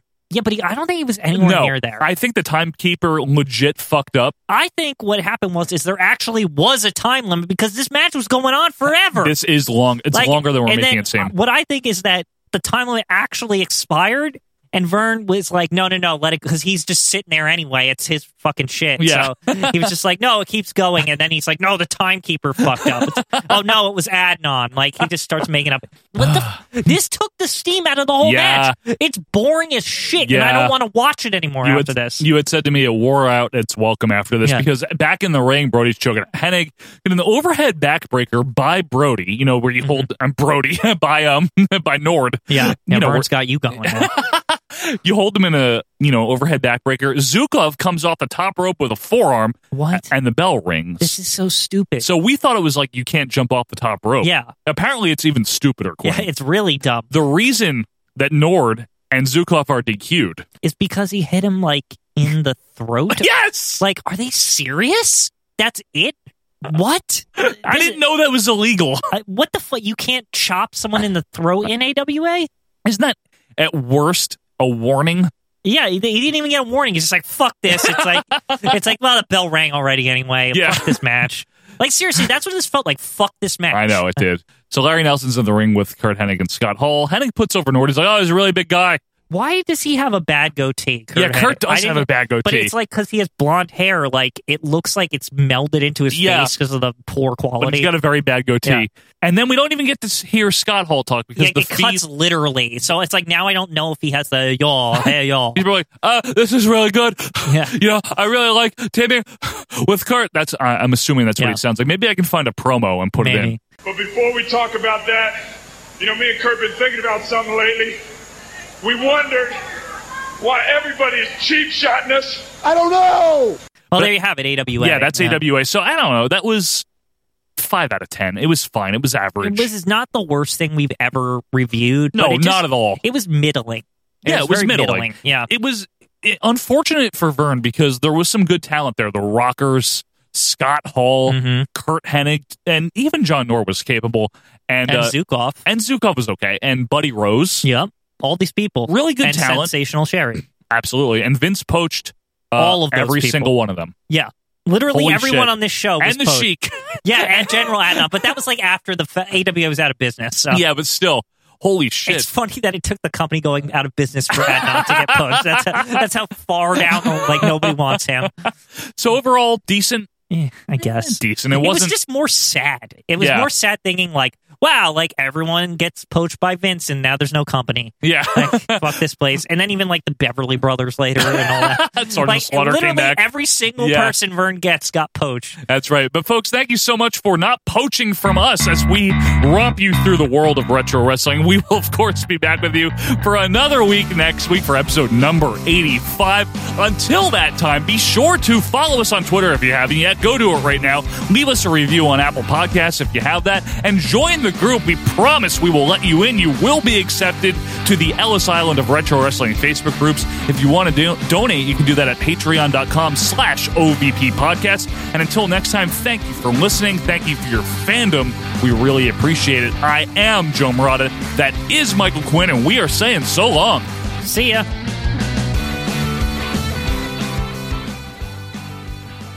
Hey, just shut up a second. I want to tell everybody out there, you know, let me dwell on what happened in the past for a second.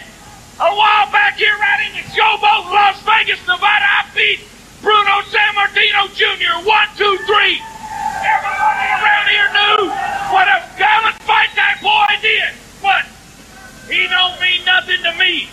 Now I got this big ex Los Angeles Ram, Leon White, coming up in a couple of weeks. And let everybody out there all over America, this guy's 375 pounds, and anybody that big, you got to be real careful about. But Stan Hansen never backed down from nobody, Larry Nelson. Nick Bockwinkel at the Metrodome, April 20th for Wrestle Rock. Let me tell you, they're lined up way on back into June trying to get a shot at this belt, Stan Hansen.